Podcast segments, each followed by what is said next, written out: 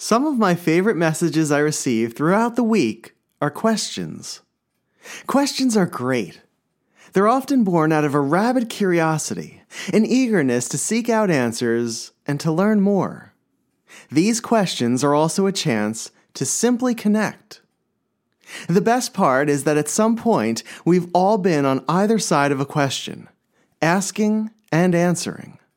And sometimes both, within the adjacent sentences of a conversation with another collector. We've offered advice, and we've gone to friends and strangers for that same assistance. It's always a blessing when someone takes the time to help us, and should never be taken for granted. And when we're in a position to help someone, it's a reminder that we're blessed with that ability to lend a hand to someone else. For me, being able to help out a fellow collector with a question is an answer to a prayer that began more than a decade ago. When I started collecting vintage Star Wars figures, I didn't know any other collectors at the time. I devoured all the information I could find online, and I was fascinated by how much people who shared the same interest possessed. My prayer was to learn about these action figures and the memorabilia, the history of Kenner toys and Lucas led films from my childhood, and that I would one day understand enough to be able to contribute to our hobby in a positive way. To help people when possible. To provide an answer to a collecting question. Over the past few years, a group of new collectors have been bitten by the bug. Some are lured by the prospect of turning the Star Wars market into a business. Others feel the pangs of nostalgia brought on by the excitement of The Mandalorian, The Clone Wars, and a catalog of newer Star Wars stories. And many found collecting, or rediscovered it, as a suitable pastime during the pandemic. An anchor to ground themselves during an otherwise unstable and uncertain season. I've seen a few of the same questions appear again and again among our fellow collectors, and I wanted to share some of them with you. And sometimes we get so entrenched in the day to day events in our hobby that it's easy to forget that some are trying to figure out where to even begin. But it's not just newer collectors who are looking for answers. One of the recurring questions I received lately came from friends who have been part of the community for years. They've successfully completed a certain run. They've scooped up everything on their checklist, and now they're standing back, looking at their cases and displays, and asking themselves, what should I collect next? This is what I came up with to answer some of the current collector questions. This is a batch of some of the more common queries when it comes to vintage Star Wars action figures and the collecting community. This is where a question mark hopefully turns into an exclamation point, and the journey continues. This is where the fun begins. And this is Star Wars Prototypes and Production.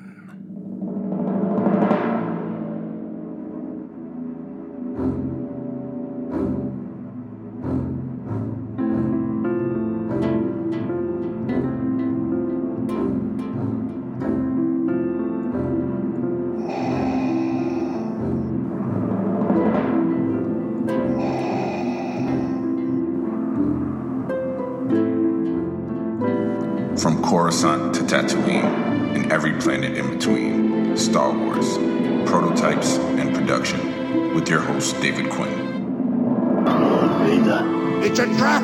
Yes, master. The more you tighten your grip, Tom, the more star systems will slip through your fingers. I want to learn the ways of the Force and become a Jedi like my father. The Force will be with you. Always. Okay, you have questions, and I have answers. Well, realistically, I have suggestions, but I tried to ground them by recommending resources created by collectors. I also tried to give advice based on my personal experiences over the years. So I'm going to share some of the questions I received from friends and collectors, and we'll touch on a question or two that appeared in some of the Star Wars groups online.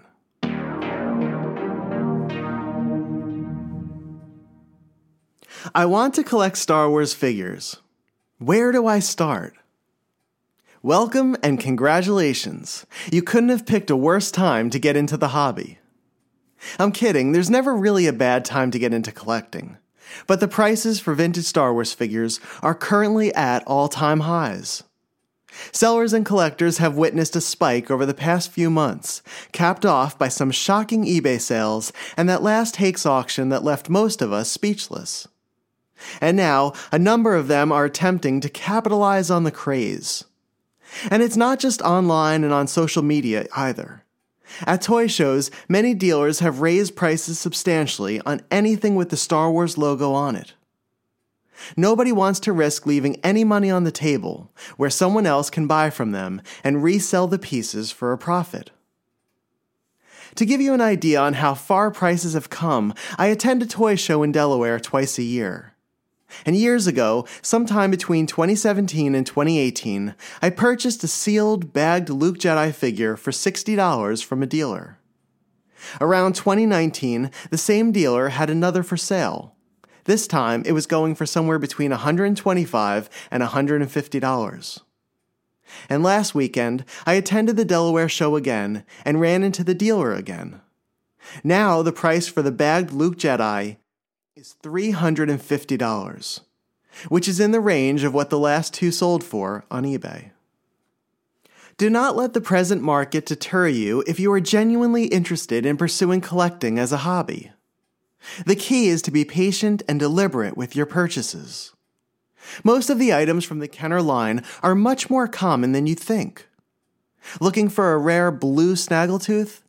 According to Steve Sansweet's article from Star Wars Galaxy magazine, Kenner produced 50,000 blue snaggletooth figures for the Sears exclusive Cantina set.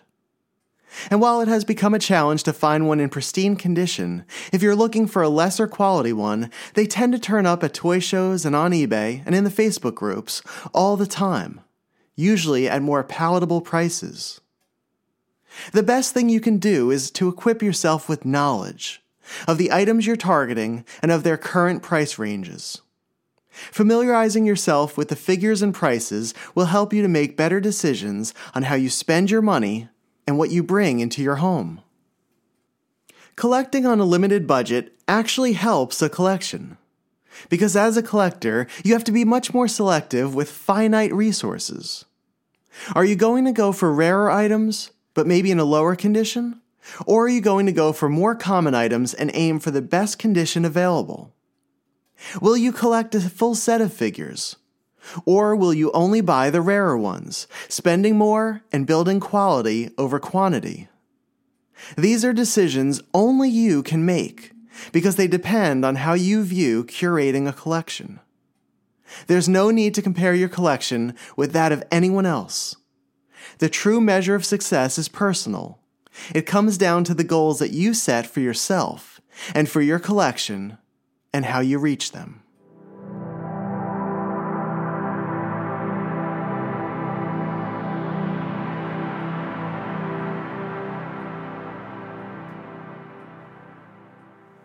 How do I begin a loose figure run? This is a very good question and a pretty important one as well. Most Star Wars action figure collectors begin by focusing on the loose figures. And with so many to hunt and so many variants to collect, this part of the hobby can be one of the most exciting and rewarding experiences. In one of the collecting groups, a newer collector mentioned that this was his intent to acquire a full run of the figures Kenner produced between 1977 and 1985. I thought his post was a very smart one. In it, he wasn't looking to buy any figures. Instead, he was hoping that the community would point him in the direction of resources that would help him in his hunt. Ones that might equip him with a fuller understanding of what was ahead of him with this self selected challenge. So let's begin with a few resources. Whether you're new to collecting or you've been focusing on Star Wars figures for a while, these books, sites, and guides should be helpful companions in your collecting journey. Number 1. Mark Bellomo's book, The Ultimate Guide to Vintage Star Wars Action Figures 1977 to 1985, is a great place to start. Published in 2014, the book is a visual resource of the figures, vehicles, and playsets produced during Kenner's run. While the values listed within its pages are far outdated now, the images are incredibly helpful. Mark breaks each vehicle and playset down to show which parts are included, and for that alone, it is an essential guide. Using the book, a collector will be able to pair accessories to the proper figures, and the information Mark included about each one makes for an interesting read. If you're collecting the loose figures and are considering adding the vehicles and playsets into the mix, the Ultimate Guide to Star Wars Action Figures 1977 to 1985 is a solid visual checklist of the figures and parts that make up the Kenner toy line. Number 2. The Star Wars Tracker app. In 2014, collector Jared Cope began to work on an app that would help other collectors keep track of the changing prices of loose vintage figures and Power of the Force coins. His project expanded into carded figures, as well as playsets and vehicles, and became the app many collectors use today, called the Star Wars Tracker. Available on computers as well as on mobile devices, the app allows a user to create a series of portfolios cataloging the items in their collection. It also serves as an updated price guide, which can be very helpful at a toy show or a convention. As a user, you are able to customize the details, making the data as minimal or as detailed as needed. And when it comes to valuations, you can choose the marketplaces you want to be represented with information coming from places like eBay, specific Facebook Star Wars groups, and larger auctions like Hakes and Vectis. The Star Wars Tracker app is a great way to catalog your purchases and the items you own, as well as to offer prices for items you're presently hunting, giving you sales data and the performance of certain figures and collectibles over the years. Number 3 the Star Wars Collectors Archive website. The overall structure is minimalistic, like leftover pages from a bygone internet era. And some of the pages still look like they did when the site premiered in 1994. But don't let that simplified layout deceive you. Created by Gus Lopez and with collecting visionaries like Duncan Jenkins, Chris Georgoulias, Ron Salvatore, Tommy Garvey, and Mike Mensinger, the SWCA is an incredible database of collectibles relating to the original trilogy, including the Kenner figures. The most fascinating section is about the world of vintage prototypes, where each entry has photos of pieces you're unlikely to see anywhere else, taken by the collectors who own them. And the accompanying descriptions, written by Gus, Ron, and some of the most adept writers in the hobby, are truly enjoyable reads. You can find the archive at the swca.com. And finally, there's the Star Wars Collectors Archive blog. Located within the SWCA site, it also serves as a way to delve deeper into topics around collecting and the action figures. Was Bossk really based on a repurposed blue snaggletooth sculpt? What does a run of the first 21 figures look like in the hands of a master vintage collector like Tim Echold? And how does a collector make museum style signs for a collection? If you haven't checked out the archive or its blog, I would recommend doing so. When I began collecting almost a decade ago, I would spend the final hour of my evening visiting a handful of entries, digesting as much information as I could and it is one of my favorite memories from those early collecting years. The archive covers a vast terrain waiting to be explored.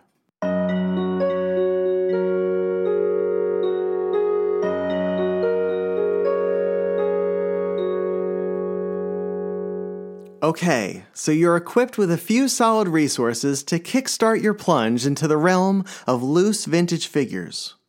From here, I think the question becomes how do I collect? And my answer, unchanging throughout the years, is intelligently and with patience.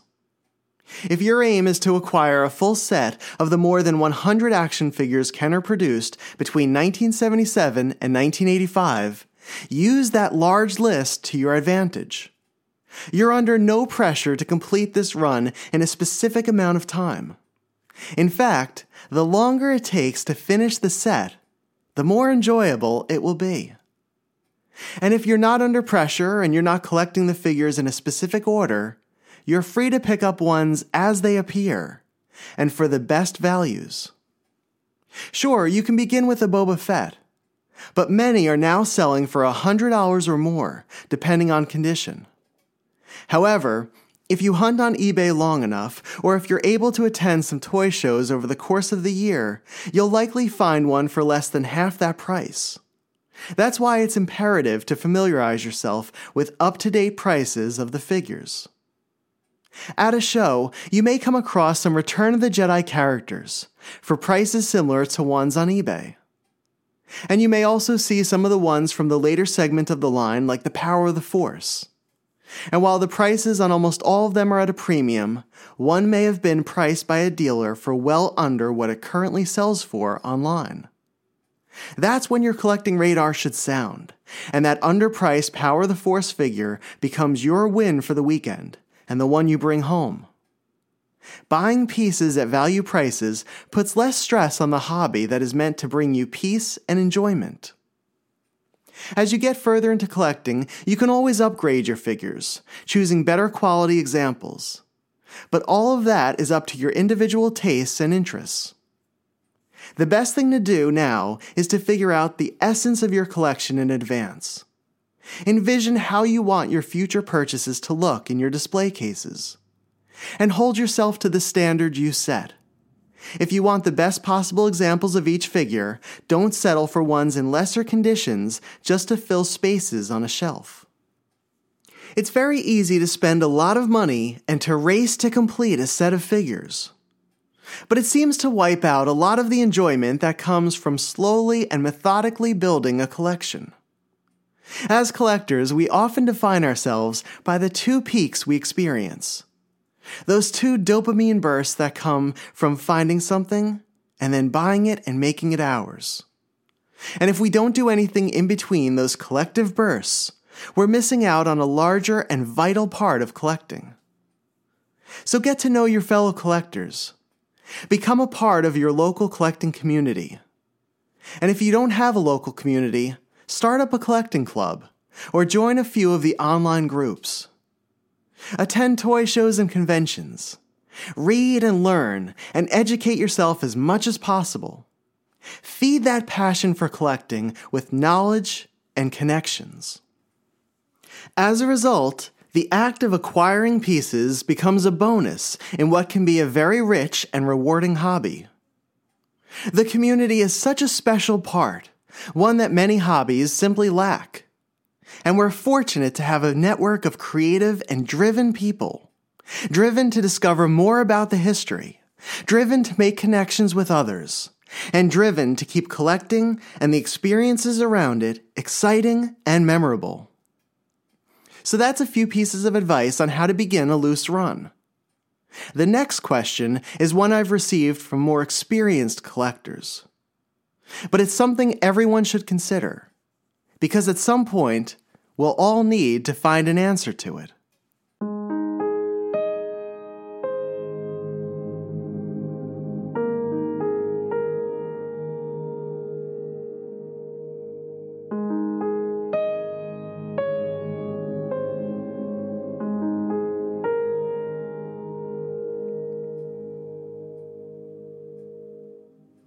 So, what should I collect now? I've received this question from a vast number of collectors recently.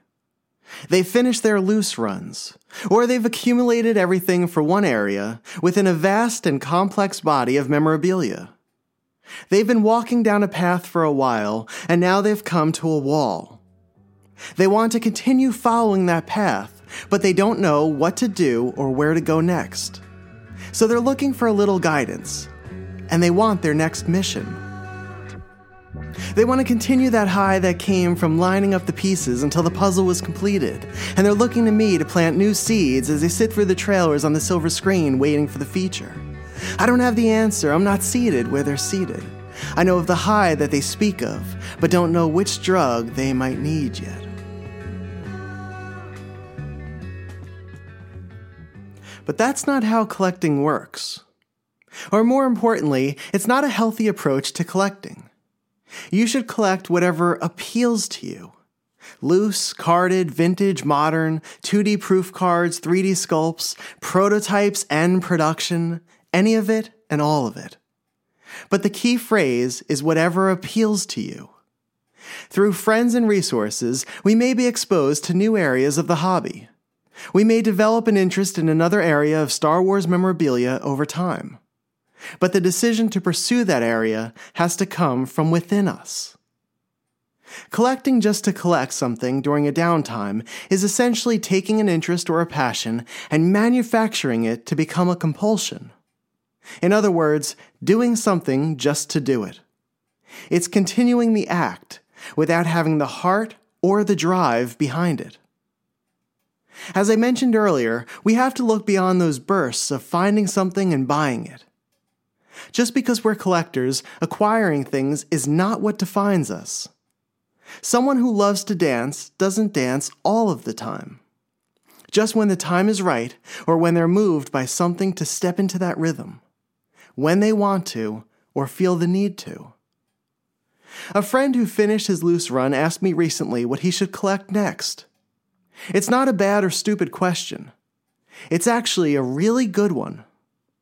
And my answer to him was nothing. I told him to take the money he would otherwise spend pursuing a half hearted interest and to start building up a war chest instead. To put the money on the sidelines until something caught his attention that he had to have. Until the engine behind that passion started to rev up again. We all know that feeling, and it's an exciting one. But it can't be manufactured. You can collect something to pass the time, but if that area of items is expensive, and let's face it, most Star Wars collectibles are costly now, in both time and money, it becomes a burden that will eventually lose its glow. I started to collect Star Wars in 2011, and by 2017, the prices were really rising. The figures were expensive, and the costs were beginning to add up. In addition to the stress of spending on a hobby, I was feeling a collector's fatigue. Fortunately, I started to purchase less and spent more of my time exploring the community aspect of the Star Wars world. I attended my first Star Wars Celebration convention in Orlando, and I also joined the Empire State Star Wars Collectors Club. Those events became more rewarding to me than acquiring carded vintage figures, and gave me the break I needed. At the same time, I developed an appreciation for many of the modern Star Wars stories, like the Clone Wars and Rebels series. I had watched the shows in the downtime between the theatrical releases of The Force Awakens and Rogue One, and they quickly became some of my favorite Star Wars stories. I felt connected to many of the characters, like Anakin, Ahsoka, and Rex, and decided to pick up a few prototypes. As collectors, we look for tangible souvenirs from intangible experiences, like plastic and resin figures from an animated series. The modern prototypes were pretty cheap, as very few people were interested in them at the time. Collecting modern prototypes wasn't an avenue down which I planned to travel. It happened organically. I really just expected to pick up a few pieces, so I would have a few examples in my collection but once I started to buy a few, I found collecting to be really enjoyable again. Modern prototypes was an area about which I knew very little at the time, but suddenly I longed to learn more. I devoured as much information as I could find online and in books. I scoured web pages for any photos and information, and I connected with collectors like my dear friend Anthony Pagano, who became a mentor to me. I am just as passionate about collecting modern Star Wars prototypes as I am about collecting vintage carded figures. The break I took was what I needed, and over time I started collecting the Kenner figures again. Not because I felt I had to or to fill time, but because I wanted to return to it. And all of this is to say, it's okay to take breaks in collecting. The act of collecting is not what defines us. It's how we're wired to respond when we're emotionally moved by a story or a film or an experience. It's the point at which the hunter in us combines with the historian, where the curator meets the storyteller. Collect what you love. Take breaks from collecting to better appreciate what you own. Figure out ways to share your collecting story with others, whether it's through producing something to connect with other collectors or through in person meetups and events. And if something else propels you, then head in that direction. But until that occurs, continue to build upon what you have and keep money on the sidelines to prepare for whatever comes next.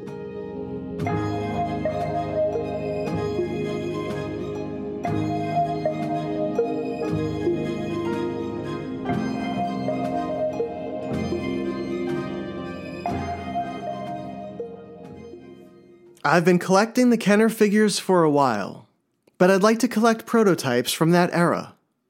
How do I become a prototype collector? Collecting vintage Kenner prototypes can be challenging and expensive, but if it's something that interests you, it can be a really exciting and rewarding area of our hobby. First, what is a prototype? The term prototype has become a general description for any items created during the process of bringing a toy or a collectible to retail. To most collectors, this would include two dimensional pieces like conceptual sketches, figure layout drawings and blueprints, proof sheets called cromalins, and proofs of the toy packaging. And some of the three dimensional pre production pieces would be the initial clay or wax sculpts, resin figural hard copies, the first plastic examples of the figures known as first shots, and production samples. While some collectors bristle at the use of the word prototype to describe any and all of these pieces, in reality, these items are pre production items that represent each iteration of the process leading up to the final approval of the figure, item, or packaging. It's the pre phases before production. Prototypes do not appeal to everyone. Many appreciate their contributions to delivering familiar figures, playsets, and vehicles we grew up with in the 1970s and 1980s. But the final product is often what collectors gravitate toward when it comes to hunting pieces from their childhoods. For others, prototypes are incredibly exciting. They are often one of a kind or one of a surviving handful. They serve as reminders of the past, tangible mile markers along a toy's progress. A prototype is a part of the history of that era, the momentum and love that Star Wars evoked across the world, the imagination and craft of the designers who worked on it, and the story of the company that produced it. It's also a way to see the Star Wars toys we love, but in a different way. A first shot IG 88 in strange colors the detail in the ATST driver sculpt. The box for a Scout Walker vehicle, but with the unproduced Revenge of the Jedi logo in place of the familiar Return of the Jedi one. You can't really collect vintage prototypes casually. Hunting pieces for a specific character or ones around a certain film take a considerable amount of time and money. The cost for many of these pre production pieces start in the thousands of dollars and the ones at the earliest stages of the production process often command prices in the tens of thousands, if not fully into the six figure range. The Kenner prototypes from the action figure line spanning the original trilogy tend to be the most desirable and the most expensive. But some of the items from adjacent lines are relatively cheaper and more easily obtainable. In the last Hakes auction, a hand painted Kez Iban hard copy from the 1985's Droid series sold for $1,600. And if you're interested in Kenner's 1 inch scale micro collection line, some of the produced diecast figures can be purchased for a few hundred dollars each. Venturing into the world of proof cards, the Revenge of the Jedi proofs are the most common, and often the cheapest. While their collective values have risen recently, you may be able to add one to your collection for under $1,000. And some are in the 1,000 to $2,000 range, making them special but affordable additions. And for those looking to acquire original art from that era, there are cheaper alternatives as well. Photo art from the cardbacks to Kenner's 93 figures and the ones from the Droids and Ewoks lines are very expensive and are difficult to obtain. But drawings from the storybooks, coloring books, and activity books from that era often sell for a fraction of what it would cost for the cardback art. And over the past few years, we've seen paintings for sale, ones that adorn the Return of the Jedi children's furniture from the 1980s. And the art for things like the Bradley Star Wars Watch Collection have been cheaper but still meaningful ways of capturing an original hand designed Star Wars piece from the decade that kicked off the fandom. So, if any of this appeals to the collector nature within you, if it sparks an interest that may have been budding, where would you, as a vintage prototype collector, begin? The best advice I can give you is to educate yourself and to connect with other collectors first. Most of the sales of prototypes, especially the really good ones, happen through a network of trusted collectors. Becoming part of that network affords you the opportunity to get to know others who share your passion. And over time, and through a relationship built upon trust, those friends will also likely help you find the pieces you seek, as well as steer you away from fakes or bad purchases. The true blessing of being part of a community is the deep and lasting friendships. And pieces we obtain as prototype collectors are often an added bonus of a rich and meaningful community. For the kinds of prices prototypes command, you really want to do your homework before buying anything. Here are a few resources to get you started. One of the best visual guides to collecting prototypes is a book by fellow collectors Gus Lopez and Duncan Jenkins. Titled Gus and Duncan's Guide to Star Wars Prototypes, the book offers a look at the types of pieces that survived from Kenner's heyday, ones that landed in collectors' homes across the globe. In addition to a photo filled compendium highlighting some of the rarest and most important pieces, the book uses these examples to help collectors understand each part of the pre production process. For more than a decade, Gus and Duncan's Guide to Star Wars Prototypes has been the premier book on collecting pre production pieces. It can be purchased online, signed by the authors, at completistpublications.com. If you're interested in learning about proof cards and cromalins, our friend Matthias Rendahl wrote two books on the subject A New Proof and The Cromalin Strikes Back. A New Proof provides an in depth look at the Kenner Star Wars packaging design from 1977 to 1979. And The Cromalin Strikes Back covers the era of Empire from 1980 to 1982. Both are beautifully designed by Matthias and are true assets for anyone interested in collecting packaging prototypes. You can order Matthias's books at dearpublications.se. That's D E A R publications.se.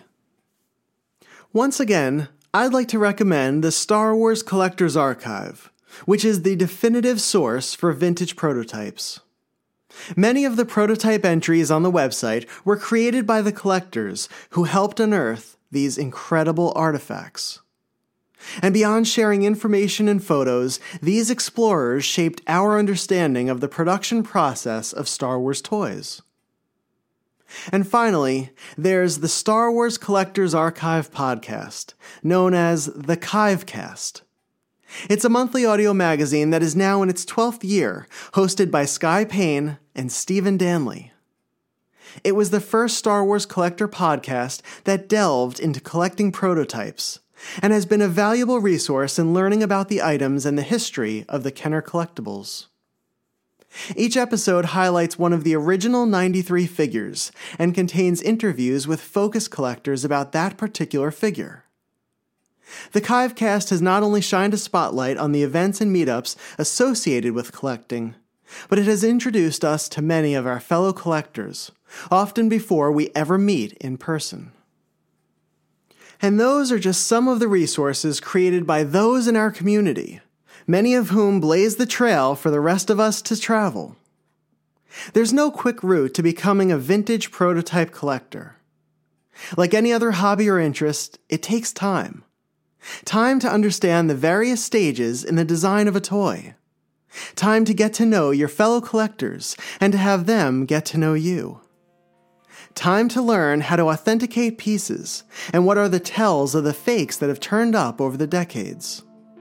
Time to learn about prototypes and the world of Star Wars pre production.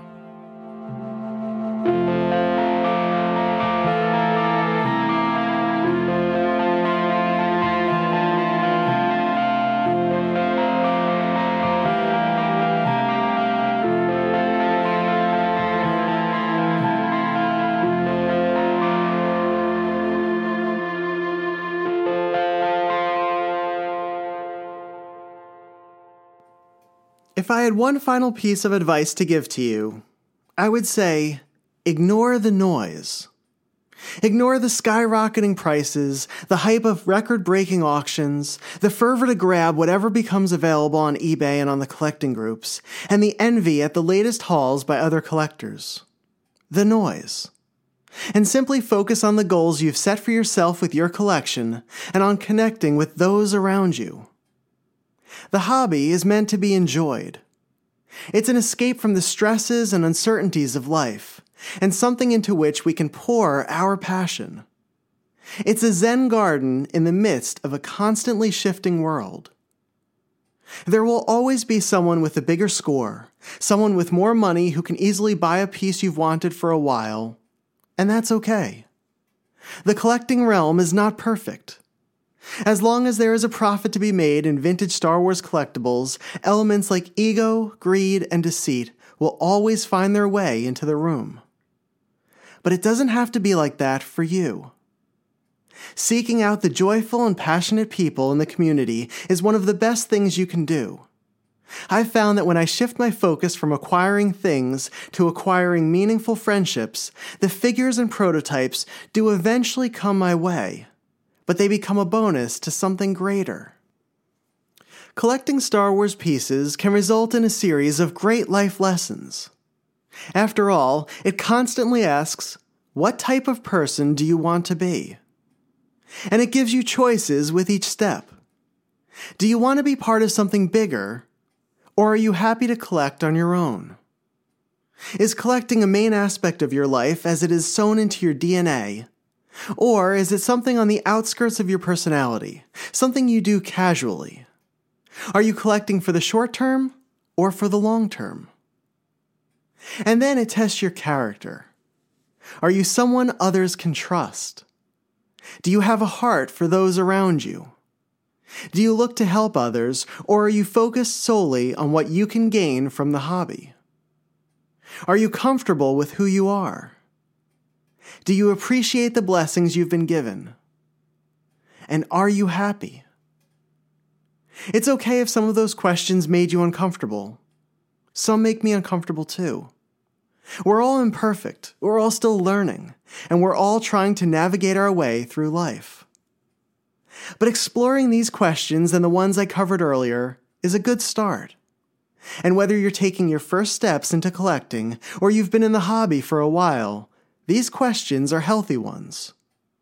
Hopefully, they address some of the questions you have, or at the least, give you insight into what some of your peers are experiencing. Let's help one another and make the hobby something special.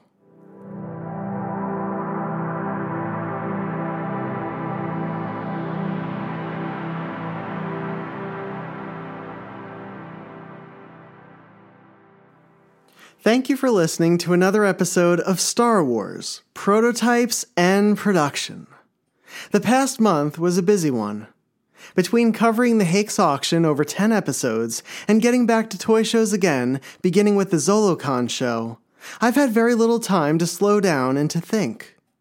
And that's why I created this episode. I wanted to step away from the momentum around collecting to explore relevant questions that many of you seem to have. I wanted to look at collecting from a perspective that not only addressed the how, but also the why. I think collectors are also facing another era of self reflection. The last one came at the start of the quarantine.